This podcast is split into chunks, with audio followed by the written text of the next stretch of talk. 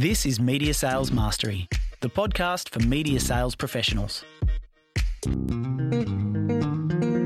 In each episode, we bring you information, insights, ideas, and interviews from some of the industry's top thought leaders. Head to mediasalesmastery.com to help pick the topic and guide the show. This is Media Sales Mastery, the podcast for media sales professionals. I'm your host, Jamie Wood. Our topic this fortnight understanding how clients buy. And look, it is a bit of a different approach to usual. What we typically cover are tactics, are strategies, you know, we unpack processes. We talk about very specific topics that help us excel in the profession of media sales. This episode is a bit different. We're actually going to delve into human behavior and psychology and really try to get to the core of what it is that truly influences a buying decision in a media transaction. Our guest today, David Roddick, partner of a consultancy firm called Kinsler. Now, these guys are really interesting. I'd encourage you to jump onto their website, which is in the show notes. They are a neuroeconomic consultancy, right? And it's going to probably be better articulated by Dave what it is that they do in their area of specialization. But suffice to say, it's a very interesting area for anyone who works in media sales to really kind of get into. Prior to this, Dave has spent many years. Uh, he's worked in the role of Chief Sales Officer, he's worked as National Sales and Marketing Director for some of Australia and the UK's largest media publishers. So he's led big sales teams, he's run big sales orgs. Now he's working in the consulting space in this very specific area. Um, I'm really jazzed to get him on. Before I jump into the episode, one final apology and acknowledgement from me. Um, the golden rule of podcasting is you've got to keep your upload schedule consistent, and I promised one episode per fortnight for the rest of the year. I got knocked out with a pretty nasty sinus infection, and I had a few cancellations on account of COVID with some recording, which has thrown me back a bit. So um, I can't make any guarantees that I'm going to have that regular fortnightly episode just because I'm chasing my tail a bit. But if you are listening to this, thank you for sticking by. I really do hope uh, that you were disappointed to find that you didn't get a podcast. Uh, without any more rambling from me, let's jump into the episode now. The first five. Dave, welcome to the show. Lovely to be here. Before we sort of get into this topic of understanding how clients buy, maybe give us a bit of a synopsis on your career to date. Um, and in particular, I'm really interested to know what led you to, to found Kinsler, which is such a unique kind of consulting business model, um, one that I haven't really heard of before. I'm afraid I'm long in the tooth media sales exec. Uh, started selling print media way back in the day in the in the UK when papers actually uh, were the, the dominant form of media at that time. Um, and I've nearly collected the full set in my in my journey through media sales. I've done print, digital, outdoor, television. I haven't done radio, so I've never done any audio. So you've got one up on me there, Jamie. But um, uh, but I have done most of the other forms and, and worked in it. And I've been lucky enough to move around the world and, and worked in over 30 countries in, in with media owners uh, and looking at how media gets sold. Amazing amounts of similarity, frankly, between culture. Mm. You, you know, China and Brazil and Norway and Switzerland, and they all have very similar challenges in terms of uh, how media goes to market. So uh, that's been a fascinating journey. Uh, it's taken, it's ended, you know, up with me in Australia, and and through that journey and through the evolution of media.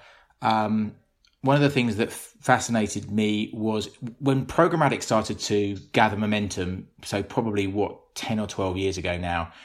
Um, I started to talk to my the, the, teams that I was working with and the teams that I led about how they could make a, a difference that that was uniquely human, um, and where, where, machines were never going to to uh, automate the process. Um, and that's led me over the course of that last 10 or 12 years to look increasingly at how human beings actually interact with each other in a, an economic context. So when you're making business decisions or when you're transacting with one another or you're doing planning or you're communicating in a business context, what's actually happening biologically between humans that um, makes the thing happen? How does it all work? Um, and that's led me into to, to now with what I do with the business uh, with with the Kinsler business, which is which is look at how your new how neuroscience affects uh, economics and uh, uh, business settings. It is a really interesting juxtaposition because you're absolutely right. There's so much technology innovation, there's so much automation, there's so much of what we do in this space really. I'm not going to say being outsourced to machines, but we're very much looking at tech and trying to identify how that can give us an edge and to really kind of look at the complete other end of the spectrum of how do we actually look at human interaction and context and certainly things like neuroscience and whatnot. It is a fascinating area because the topic we're covering today is really just around understanding like how clients actually buy. And I think, you know, stepping outside of process or product or pricing or go to market strategies and instead really looking at that human aspect of the media transaction is really fascinating to me, particularly when you say around the world there's a lot of similarities. Can you talk a little bit about, you know, maybe just broadly speaking, you know, why really having an in-depth understanding of how clients actually make decisions? Why is this so important to a media salesperson in the current trading environment and in the next three to five years? Well, the way that I look at that question, if you if you think about the a careerist in media sales in any discipline, frankly, there are those who can get good at something but if you want to get really proficient at it, so uh, liken it to driving, for example, you can drive for a long time, uh, you can get pretty good at driving um, and pretty proficient at it. But if you, if the elite drivers, the people who are at the cutting edge of that craft, know what's going on under the bonnet. Right, they understand the engine. They they can they can drive a, uh, around a track, come back into the garage, and tell the pit crew how to tune the engine to optimize performance. Um, mm. And that for me is what's going on here with um, with looking at, at, at the, the, human brain during a, a, transaction. It's it is the machinery that is forging uh, the success or failure of your career sale or career in sales. So understanding how it works is probably a pretty smart thing to do.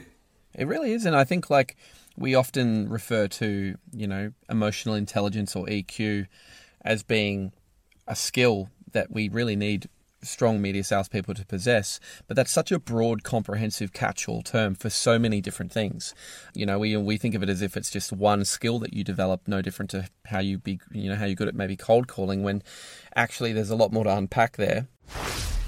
Media sales mastery. When it comes to anticipating what a client is actually looking for in a media solution, like we do often think very tactically and very literally, don't we? We we have a process for how to do an uncovery. We we we definitely qualify against their objectives. We go and craft that solution. You know, we come back. We we do our very best to minimize any risk by making sure that our criteria and our accountability is there. And I guess looking at that, you know, is that all there is to it? Right in this context how much of this decision to buy from the client is going to be made based on how well we execute these technical aspects versus how much is it based on pure irrational emotion? Well, that, that's a that's a massive question, um, and you've you've there's a few things that you've said there that I take issue with. So first of all, that's all that's going. Is that all that's going on there? What you covered off in that little potted summary, very good one, by the way, of, of how we might approach a, a sales process, covers an enormous and incredibly complex range of uh, interaction and trust forming um, and bond developing communication. So, for example, you talk about needs discovery. So that's about that's a process of asking questions, actively listening, reflecting back um, what you're hearing, and ensuring you're capturing needs and uh, situations correctly. That is a that's derives from a, a, a deep evolutionary biological need. So. Um, it, it's helped us in, throughout history to um, to understand and communicate our situation with others and ensure that that is understood in order to cooperate successfully as a species. So we have an evolutionary biology which uh, allows which uh, encourages us to cooperate with those who seem to understand uh, where we are, who we are, what our interests are. So it's a very complex um, uh, uh, set of things that are going on uh, under the skin there.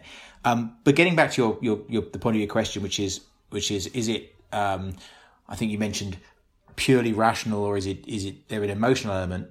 Um, it's not as easy to separate the two as you might think because if you think about it this way, every single decision that we make is is fueled by an emotional feeling towards the outcome of that decision, whether it is based in you, in your conscious mind on um, rationality and reason, or whether you're conscious of the, the emotion behind it. And an example I would use would be something like um, t- going to have surgery or decision to uh, save for your for your future to for, for your retirement those would seem to be very rational decisions. Should I have the surgery now in order to uh, fix my knee because it's giving me some pain, and it'll probably be uh, set me back for a while. It'll, there's a risk that I might die on the operating table under the anesthesia, but the pain and the risk are worth it because and a year or so down the line, I'll be pain free and I'll be able to carry on playing tennis or whatever it is. Um, but that decision is based on your projection of the of a future event which you then have a feeling towards. So there is an emotional response to the outcome of those logical processes that encourages you to take that risk right? So what feels like an emotion a, a purely logical rational decision is actually driven by emotion. The same way a saving for your future is driven by an emotional concept of what how much happier you would be and how much more comfortable you would be in your retirement were you to save now um, and so every decision you make when it's whether it's planning on behalf of a client buying uh, one media owner over another is based consciously or subconsciously on the way that you feel about the outcome you decide on. Mm. So, I mean, that's a that's a really really interesting summation there, and I've always been really fascinated by how much of our ancestry and and certain things are kind of coded into our DNA, and they kind of manifest very differently in modern society. It sounds to me like there is still there are still some echoes of things like that. Like as human beings, we tend to seek out the negative a lot of the time because it keeps us safe. We tend to avoid risk. Yeah. Um, we tend to post rationalize things to ourselves um, based on intuition, you know, which is a very, very powerful, a powerful motivator for a lot of people. And I think I've asked a very simple question in terms of of maybe oversimplifying this topic because what, what I was really curious about was, you know, at the absolute core of, of decision making, you know, do do we have a, a, type of client that really tends towards rational based decisions? Do we have a type of client that can be very much, you know, being led by emotion, or is it actually that there's such complexity that a media salesperson really needs to go into every scenario accounting for, you know, both of those factors needing to be balanced or, or navigated? It's, it's not a question of emotion versus reason. It's more a question mm. of what makes the client feel more comfortable and sometimes logic will make a client feel more comfortable than high emotion and um, and making a, a compelling vision which is full of excitement, bells and whistles. Others will be stimulated by the bells and whistles and, and less by the logic. So it's understanding yeah. those, but they both are about emotional response. Um, we, if you if you actually look at at um, people who have the, the part of our brain that, that, that, processes this stuff is is um, the ventromedial frontal lobe, right? If you have if you have a, patients who have had a stroke and had that part of their brain damaged, and therefore can't process emotion properly, mm. they can't make decisions. And there's a famous case of a guy in uh, in about about 20 years ago who spent uh, a week. He he held a reasonably high powered job, um, and he had uh, a stroke which wasn't diagnosed at the time. He went back to work and they found him having spent a week unable to decide whether to file his papers by alphabetically or by client. Wow. And he just literally had no value system on which to make that judgment. There was emotion forms the value system. If you don't have that, you can't decide if one thing works over another. And, you know, in his case, they were both equally valid. So there was no decision that could be made. Um, it's like a computer program going round and round and round in circles because it, there's no uh, point at which a decision uh, has a, a, a, different outcome to another. Um, so everything has an emotional base to it. The, the point is, is your client more emotionally drawn towards reason or what logic or, or, or the, the bells and whistles and, and dry ice and dancing girls? Um, I would always include an element of that. Um, an mm. element of painting a picture of the future, even if that picture of the future is a is a purely logical one. If you think your client and you've and you've done your kind of uh, analysis and reflection on on what floats his boat or her boat, and you've concluded that it's very it's very logic based, then being able to paint a picture of a very ordered, structured outcome which has a strong business case and ROI behind it, that is still appealing to emotion on their behalf. That's the interesting area I was about to ask you about. There's a there's a book I read many years ago um, called Pitch Anything, and it was basically best practice pitching. And and he certainly doesn't go into the level of depth you're now going into, but he does talk around certain ways to activate different parts of people's frontal lobe, like in terms of um, how to how to set a pitch up and create that element of tension or that element of excitement at the beginning. So it's interesting. I, I think to me it sounds like you're going a couple of layers much deeper than that, and very much very much not looking for a couple of ways to hack someone's biochemistry, but to actually just go, how do people actually make these types of decisions? What's their tendency? What's their personality? And how do we then adapt our approach to really be optimized against that? Is that sort of yeah, I guess, we, a fair summation? We, we, kind of we kind of do want to hack their biochemistry a little bit. I mean, yeah, there's yeah. here's here's a good example. There's a, an economist called Paul Zak who did a study in the early part of this century around what the the, the single most important factor that that he could identify uh, in successful economies, prosperous economies. What do they have in common? Um, and he studied everything. He studied, you know, population size, access to natural resources, uh, climate, um, uh, standard of living, standard of education, and so on. The single most important and uh, and highest correlate between all of those prosperous economies was the level to which the members of that society trusted one another innately. So, mm-hmm. Uh, and it sounds a reason, right? If I trust you um, if I have a higher level of trust with, with just random strangers in the street, I'm more likely to do business with them. There's more transaction, therefore money moves more freely through the system, therefore it becomes more prosperous. So it makes sense.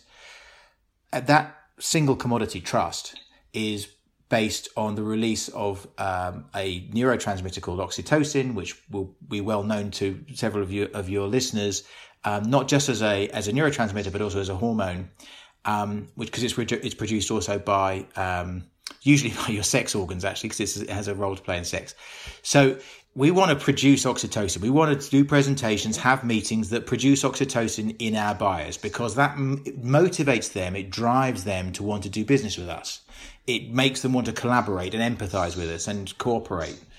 And it is the juice, it's the oil in the transactional machine. So um, so we do want to hack their biochemistry and get them to produce oxytocin when we're in the room. That's really important. And there are little there are devices you can use to to uh, to do that. It's funny, you know. There's a there's a lot of media salespeople I know who I don't think it's deliberate, but they actually just have incredibly charismatic, engaging personalities that I just, you know, that saying where someone just lights up the room and they walk into it and they they leave everyone feeling amazing. Yeah. Um, that to me sort of almost sounds like what you're talking about here. It's the the ability for somebody to come into a room and really sort of ignite that type of biochemical reaction in people. That's not always the overt signals they're giving out. So that might be the, the what they say and and very largely will be, but it also is how they are. So um, there are for, lots of physical cues, um, engaging eye contact for the right amount of time. A little bit too much, as I say, oxytocin is a sex hormone, right? So if you if you engage eye contact a little bit too long, it's uncomfortable, and that's why it's mm. uncomfortable because it's it's it's doing probably more than it should.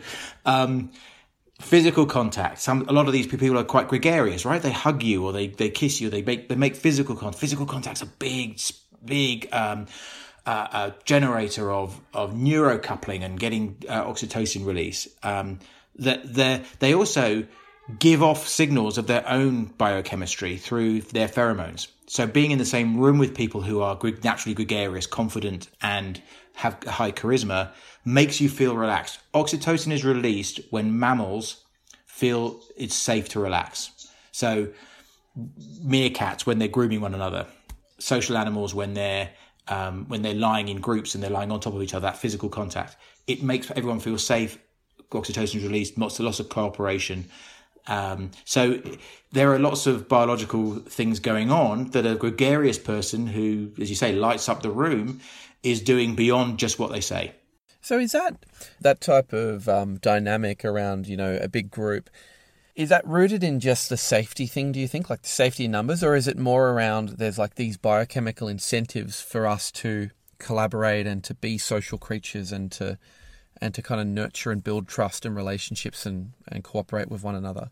Yeah, it's, it's, it's in our, our evolution. If you think of how we've become a successful species, um, we, we, we obviously congregate in, in groups, um, and those those groups could advance more uh, progressively, more productively if they worked in cooperation. So, you know, if I can trust you to look after my children while I go hunting, the chances are I'll be more successful than if I have to drag the kids along.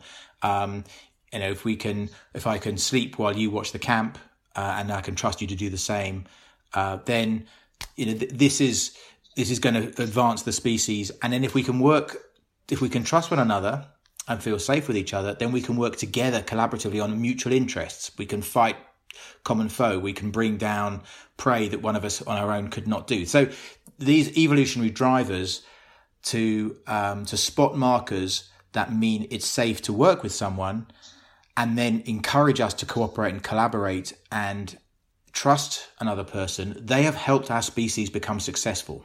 So they've mm. been they've been reinforced by evolution.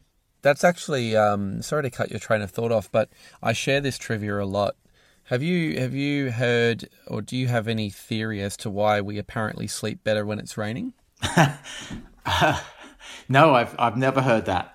So this this one I thought was a really good demonstration. So the theory is the reason why we often have a more sound night's sleep when it's raining outside is because in our prehistoric, you know, our prehistoric ancestors, um, we were very prone at nighttime to being attacked um, by vicious animals while we were asleep. So we had no no defense mechanism a lot of the time, and so the theory was that when it was raining, we could sleep better because we knew that prey wouldn't be out hunting us. Um, and here we are all these years later, and apparently this is still something that's sort of, I guess it demonstrates the point that, uh, you know, you can't outrun your biology or your evolution in many ways. Yeah, I mean, what, what are what are we uh, species at twenty thousand or so years old or something? It's it's we're incredibly young. Um, so to think that um, when we've been civilized for what four four thousand years, something like that. So um, to think that we have adapted in our evolution uh, beyond what kept us uh, successful in our in our pri- primeval primordial um, uh, evolution is, is, is ludicrous. We're still that that that same animal. We just happen to to have extremely high processing brains. Somebody, and this is where I'm trying to sort of bring this back to something that is maybe applicable or tangible for the audience to take away. to, to my mind, and no, please don't take that as anything other than complimentary because it's really interesting area to get into, and and I'm just really interested to know what be, what might be the one or two kind of key takeaways above all else that if I'm somebody selling media in the year 2021, um, you know, that I should really, really give consideration to. Is it about being, you know, doing things to reinforce your trustworthiness? Is it about um, really working hard to understand somebody's potential fears and or bias biases? Is it about really kind of building out that level of um, collaboration and showing that you're a team player and you're acting outside of self-interest. Like is there is there anything that you're distilling a lot of this down to to say these are some of the things that absolutely in a business context in media sales have to be at the forefront of what you're doing? Yeah I, th- I think our world of course is dominated by the pandemic, um, whether it's whether, whatever stage you are in terms of being released from lockdown, it's nevertheless it's casting a long shadow over how we live our lives and how we ply our trade,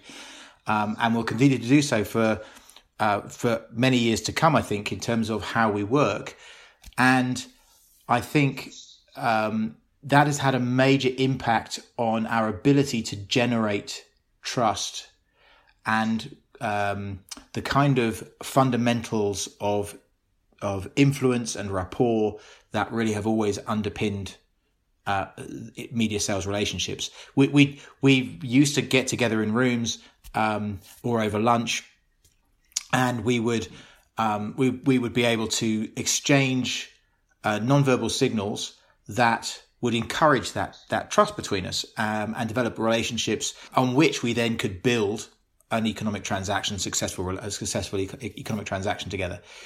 A lot of those avenues have been denied us, and so it's much more difficult. You know, we do a lot of work um, around how people are feeling in um, the, the, the virtual meeting world, 71% of, of, of uh, the, the people who've responded to our, we've done this survey 49 times now, and uh, 71% of people who respond tell us that it is more difficult to form uh, relationships and get to know someone well on virtual calls than it is face to face.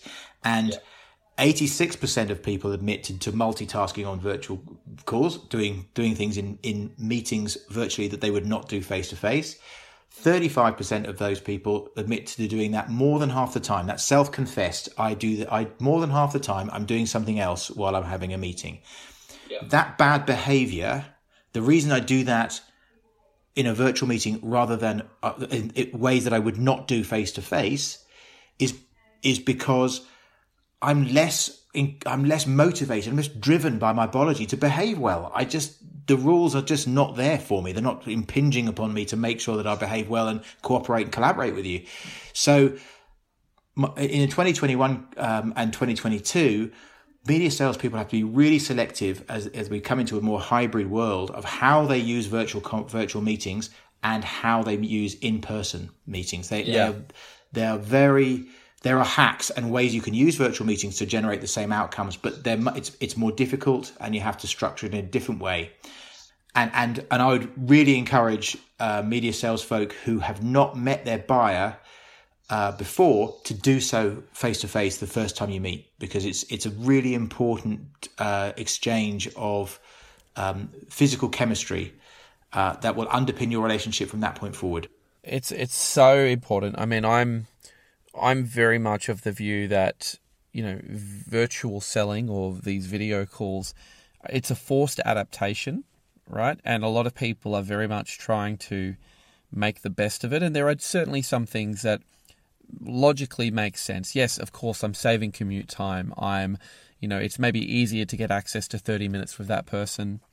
But to your point, it's like the social contract is missing. Yeah. You don't have those social norms that people have to abide by like they do in a face to face setting. And I really do worry that um, you know this this kind of video calling currency that we're in it's actually very low return um, as an activity yes it is um, and what's really tempting so two things happen one of which seem beneficial but can be dangerous so um, first of all, we all do back to back to back to back meetings, right? Um, mm. Which in itself has has a, has an effect on us. But but parking that for a second, um, you, you you find that actually access to the diary. I don't know whether you found this, but clients you couldn't get to see before because they would never drag you across town for fifteen minutes. Now you know, okay, I'll I'll take a fifteen minute meeting. I'll cram it in between the other two because yep. you haven't really had to go out of your way to have that meeting. So you can get a little bit more access actually sometimes. Um, but the danger is that you then jump, because it's only 15 minutes long, you jump straight into the pitch. So, you know, I've only got 15 minutes, so I'm going to put a slide deck up and we're going to go through it. I'm going to give you my, my best elevator pitch and I'm going to you know, talk about how brilliantly we're going to transform your campaign into something which is gener- going to generate, you know, 5, 10x return on investment. Great. But that that whole process is designed for a face-to-face meeting where again you're exchanging non-verbal signals when it when you haven't got that context it's very dangerous to jump straight into the pitch you have to keep yeah. the interaction far far higher and more frequent um, on a on a video call or virtual context so um, the access might be greater but the chance of engaging and moving and progressing towards the sale is that much more difficult is there something to be said for I mean, this is one of the things that I've been working with a bit with some of the, the members of my team is we're very fortunate in Brisbane that we still can have face to face interaction. Granted, it has to often be at a cafe or in a in a COVID compliant um, venue as opposed to a boardroom. But the reframe that I'm trying to kind of put in everyone's mind is don't think of a video call as a substitute for a face to face meeting. Think of it as potentially a better way of communicating where we would typically use the phone or email. So, you know, for example, rather than going back with an email littered with 20 questions for a client uncovery, if you've got a brief, maybe they could indulge you with 10 to 15 minutes for a short, sharp video call just to unpack that brief in a way that's maybe a little bit less cumbersome on behalf of the client. But when it comes to actually building the relationship or presenting the solution, really push if you can for that face to face. So, sort of, you know, almost trying to hack the the technology and go, how do we kind of optimize this hybrid world and get the best out of the technology and the face to face and create sort of a more, I would say, just a richer experience in general. Is that sort of an area you're finding people are trying to to, to, to, get a bit better at? Or that's that's a great way of looking at it, Jamie, and a, and a really good summary. Um, I think the other thing to bear in mind is is these. So I think your point there is is partly that these technologies are not interchangeable. Um, they have certain parts of the process in which they they play um, a, uh, a, a more suitable role. Um, but they're not. You can't just substitute one for the other. And I would I would include the telephone in that. Um, one of the things is one of the ways of communicating that really is effective in in creating transactions and creating uh, encouraging people to do business together is um, that there's a narrative arc is a, is a storytelling uh, framework. Yep. And, and, this has long been known, and people are told to structure their presentations as stories and so on. And, and this is this is all based on scientific fact. It's a, um, there's a complex neuroscience behind it, but it's really really powerful. Um, you tend to do that more naturally on the telephone than you do in other forms of communication because of just the way because you have no visual stimulus. So you tend to tell yeah. a story more naturally on the telephone, and you also tend to interact with more frequency. You, do get people who bend your ear for half an hour without taking breath. You do get those people, but but most of us pause for breath and allow a, a normal exchange of, of views. And so mammals release oxytocin, the, the, the trust hormone, when they verbalize. So keeping keeping your buyer talking is really important. And that storytelling thing does come more naturally when you haven't got visuals to rely on. So telephone, don't discount telephone. Yeah, no, that's a that's a, a fantastic fantastic insight there. And I think, you know, it seems to be the case, particularly in a prospecting world, and when it comes to, you know, direct selling of media, the phone just continues to be the what what seems to be unanimously kind of agreed is the best way to generate new business or to forge a new client relationship. Um, at least that's at least that seems to be you know the primary means of still establishing a relationship. Is there? Do you share that view? And if so, do you think that that very much still comes down to the ability to um, to engage a buyer differently with that phone call versus maybe trying to set up a Teams call or trying to connect with them via a LinkedIn DM or something like that? Yeah, I, th- I think the form of words and the and, and as I say the, the the, the nature of dialogue is quite important in forming those relationships. Uh, and it is really important that it's dialogue. It can't be done through email. And and and I was look in my career. I've, you go into to sales departments, and if it's not noisy, if it's quiet, and there's just tapping on the keyboards, that always is an alarm bell for me because um, that's salespeople who are communicating primarily through email. And I understand yeah. the technology is effective. It has a role to play. It's, it's you know, for, for mass communication and to transfer materials, it's, it's very, very good. But it, it cannot substitute for verbal communication because of it isn't physical. You don't physically talk. And that physical action actually has um, a biochemical um, consequence that is very important in the in forming relationships. So that's the first point. And then your yes, your your point about to telephone as opposed to video, it's just that the, the, the nature of the way the dialogue works tends to tends to be more back and forth um, on the mm. telephone. Mm. Um, people feel a bit more broadcasty when they're on a video. Yeah, that's a really interesting insight. You know, we were talking before we hit record around, you know, the the video technology, um, you know, being a being a forced adaptation and being so accelerated in terms of our adoption of it.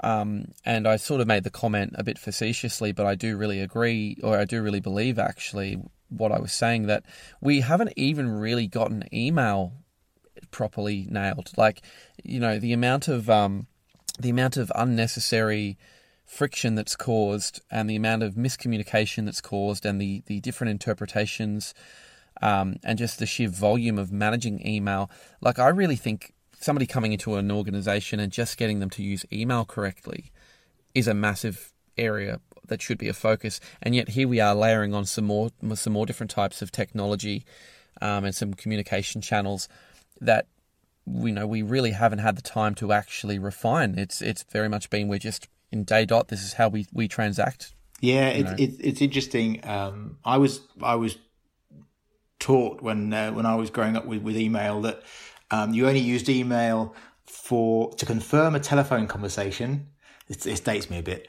You only use email to, tele, to, to confirm a telephone conversation or to uh, send out communication to lots of people. So if you have to broadcast to lots of people at the same time, otherwise, tele- use the telephone.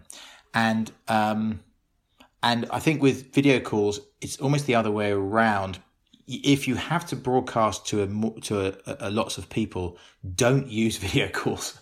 In, in our in our kind of research, the, the, the second most motivating factor in put in disengaging participants in video calls is the number of people on the call. And uh, the first is the, the, first, by the way, is the fact that the content isn't relevant to me. So after that, if it's relevant to me, the thing that's going to make me disengage is just having lots of people on the call. And I, I can understand that. I mean, I think you know if the if the content is really relevant to me, and I've been invited to sit through a you know, and I say sit through, even the language I'm using, but if I've been invited to to view a video presentation um, and it's hyper relevant to me, but there's 50 other people, I'm going to be very reluctant to unmute myself and engage in a dialogue. Two people, three people on the call, I'm probably going to be a little bit more um, engaged in just purely in the fact that I'll be I'll be asking questions and I'll be trying to interact. Yeah. Um, and it is really at odds, Dave, with with you know, I mean, a big part of the media, the media sales market is agencies, and what I think a lot of them are seeing is a massive opportunity with video call to go, great, we don't have to have you coming in. You know, we don't have to have this supplier coming in and seeing seven or eight of our teams individually face to face. They can just put an all staff video call in, they'll give us the update, and we'll be back to business. Oh, um, yeah. That, that's a big trend that's happening at the moment. So you're saying that that particular type of format a doesn't seem to be particularly good for forging any sort of a relationship or rapport, but also the likelihood is that you've actually got a more disengaged audience the larger the group is. Yeah, it's it's um, it's actually something called the Ringelmann effect, which is uh, that the more uh, every person you add to a task halves the engagement of everyone in the task, and yeah. um, and you can apply that to this. Um, it's it's a killer, right? If you've got a, if you've got groups who are who are spread in different offices who are not co-located, and an agency says, "Oh, I'll tell you what, you can do a national update. You haven't got to talk to um, Sydney, Melbourne, Brisbane individually. You can do it all on one call, or you know, um, uh, New York and LA individually. You can do it all on one call. We'll, we'll organise something around the time zones. Then it's a that's an absolute killer um, because mm. that might be efficient, and the CFO might love you for that. But actually, um, the the disengagement that you'll get from that uh, is, is, is really significant. Um, and you made the point earlier about needs discovery.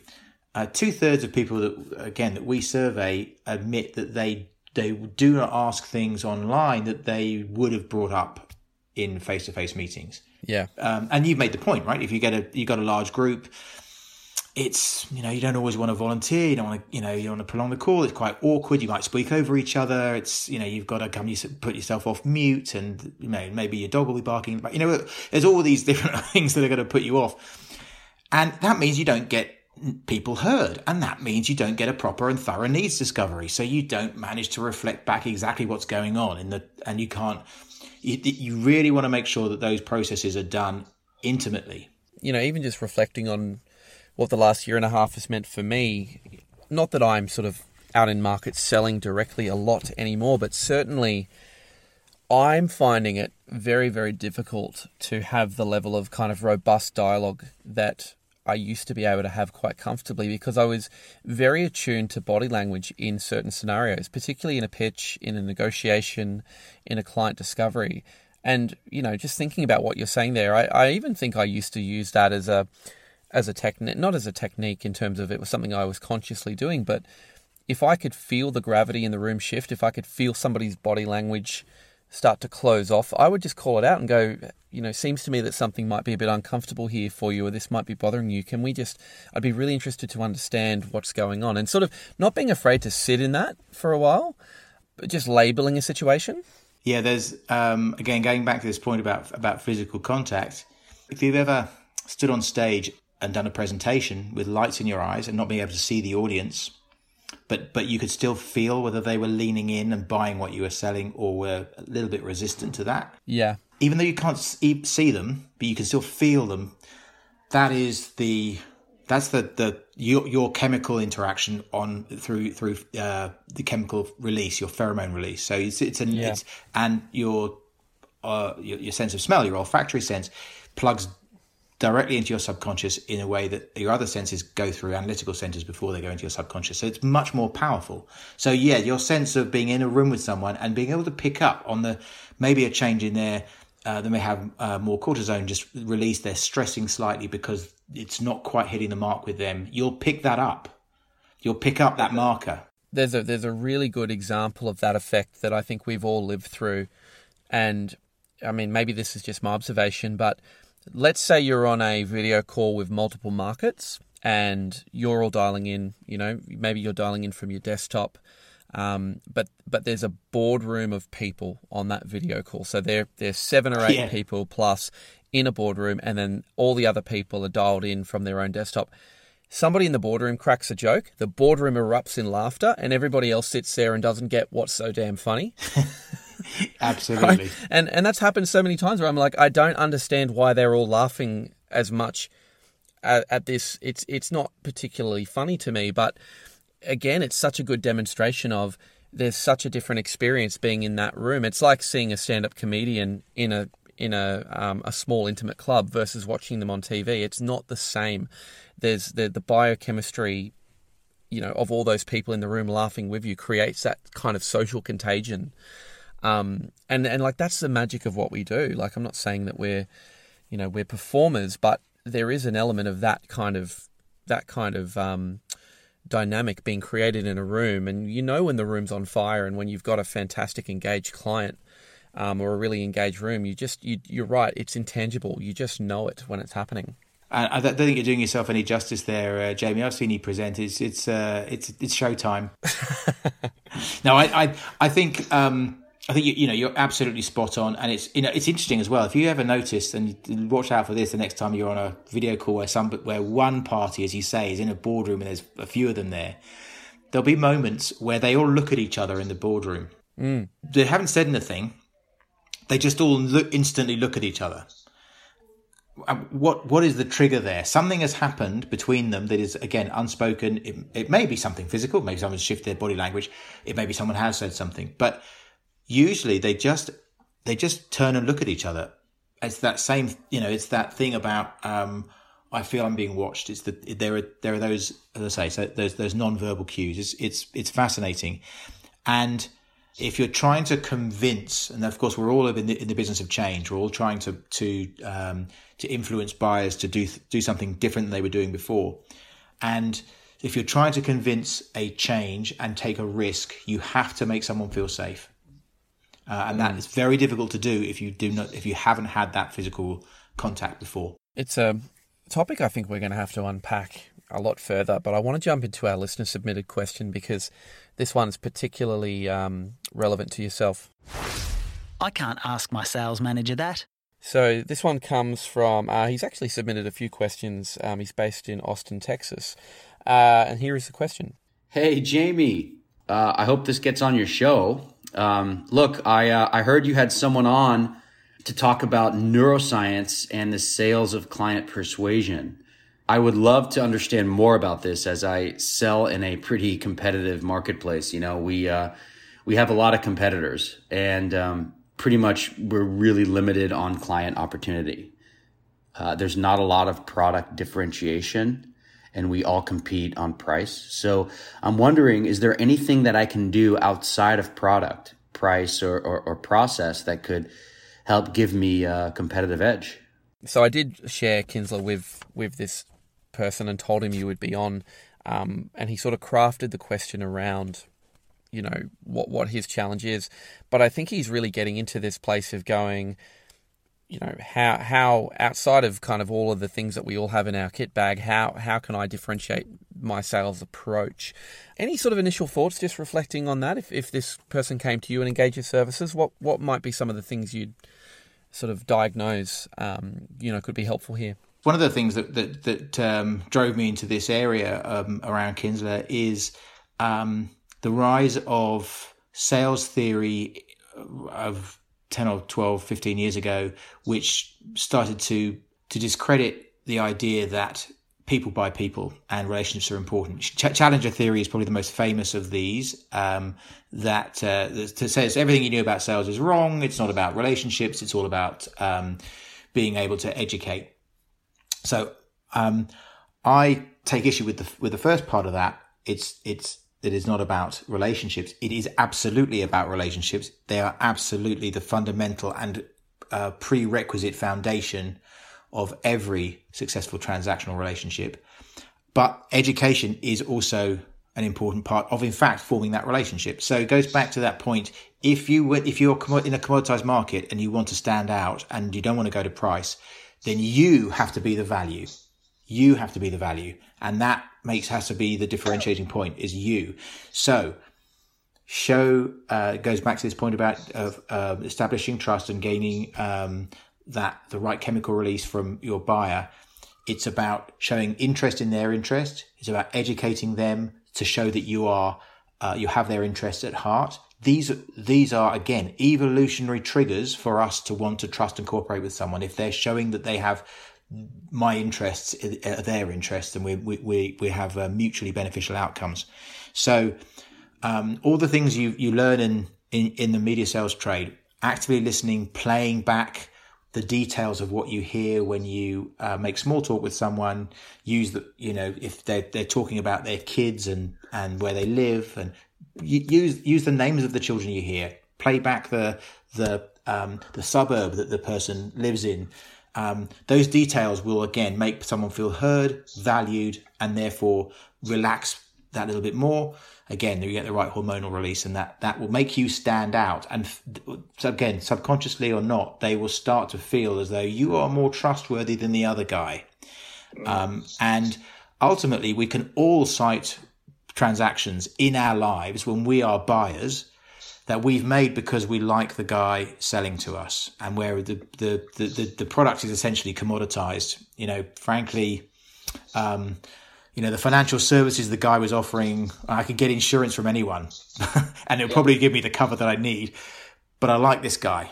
It wasn't necessarily the cheapest. It's it's it's a this guy. I just feel he's going to do what he says on the tin. He's going to he's he's got a substantiation behind him, and and I, and I can't put my finger on it, but he I just warmed to him. Uh, somebody said yesterday actually uh, that they had bought uh, they put their house on the market with a real estate agent who'd remained in touch with them for the previous two years with just little nuggets of information and education, not necessarily about real estate, but just about, hey, you know, we met the other day. Here's something I thought you might you might enjoy. Little nuggets of information that he had pinned to what he'd learned about this uh, this this seller. And he said, when I came to, to putting my house on the market, I thought, oh, this guy, I quite like him.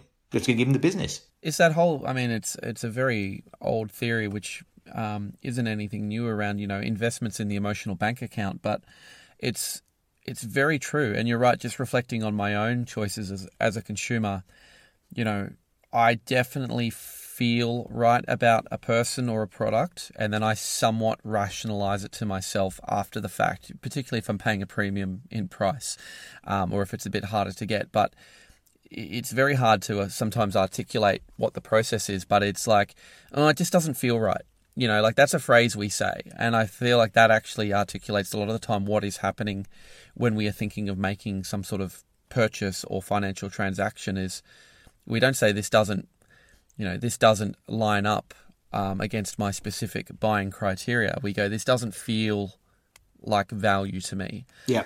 I think that's a, a, a fantastic um, insight for this person. And look, I feel their pain, um, but I agree with you. I mean, Chris Winterburn, obviously, um, who we both know, who runs the Media Eye survey, which is in the Australian market a a big national survey between publishers and media agencies to identify how they're working together and to effectively score who's best in class. I mean, he, I don't want to quote him out of context here, but he said on many occasions that, you know, you've got media publishers that have great products, great processes, great resourcing, great client engagement budgets. Um, you know, they spend a lot of money on innovation, a lot of money on all these things. But the single biggest determining factor of if a publisher is going to score well or not is the person that is actually sitting in front of the client. Do they like that person? Do they connect with that person on an emotional level? Do they feel like that person has their back and they can trust that person and they want to do business? So it's it's a point that's probably not to be understated is how important that that actual personal connection is to making this whole system kind of function. Absolutely, absolutely, and I think it's something that um, will be well advised to a lot of the ad tech and martech vendors who really don't put enough weight on that and and and think that their product is is going to do all the work for them. Um, th- don't get me wrong, product is still important. you can't, you can't, you know, you have to have something substantial to sell. Uh, but um, on its own, it probably won't get the cut through. Yeah, I'd agree. I'd even say to add to that, not to beat up on them, but um, just an understanding of of human psychology to inform the actual adoption of people using the tech. Um, I mean, how many times have we got something that's supposed to have this great capability, but it's just completely counterintuitive to use? Um, you know, it's again, I'm sort of rambling here a bit, but I agree with you. I think I think there's a healthy level of tension that's going to exist between tech and you know th- this side of, of human interaction and psychology. But I, I do think that um, you're absolutely correct in that there just needs to be a little bit of a closer kind of connection between the two. Dave, thank you for your time. Really fascinating sort of area, and I I do wonder if actually we're only skimming the surface of this and we probably would benefit from a follow up episode um, once we get some feedback from the audience. But I would love if you could indulge us if there is maybe one kind of key takeaway that you might want to leave the audience with that they can apply immediately, you know, this week, all around this topic of understanding how clients buy. What might that be? One thing that I would um, leave you with is is that um, there's an old saying that trust begets trust, and it is actually based in scientific fact you will generate trust if you show trust. And so it's very tempting for us as salespeople who want to go in and impress to do the whole chest puffed out, um, big I am, blow your own horn kind of uh, uh, show up in, term, in front of a client. If you can actually show that you're human, you're kind, um, you're authentic, you're interested in the other person. Do the little things on it. If you want a video call, do a little thing like help them out, give them help help solve a problem for them. Um, you know, give them a Netflix recommendation, or you know, a really good walking route. Um, they're little tiny things, but they will they will mark you out as a problem solver and someone who, is, again, is kind, interested, and willing to give of yourself that has far more weight than a CV worth of, you know, I did this and I did that and look at me, I'm enormous. Um, it's, uh, it's, te- it, it, and it's, it's tempting for us to do that because we're salespeople and we want to come across as, as being, you know, impressive and people, we want people to be dazzled by us. Don't try and dazzle, try and be kind.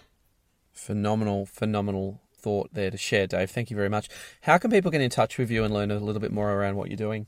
Uh, well, drop me a line. Uh, visit uh, kinsler.com.au, uh, and uh, there are there are ways to get in touch with me uh, through that website, or drop me a, a line.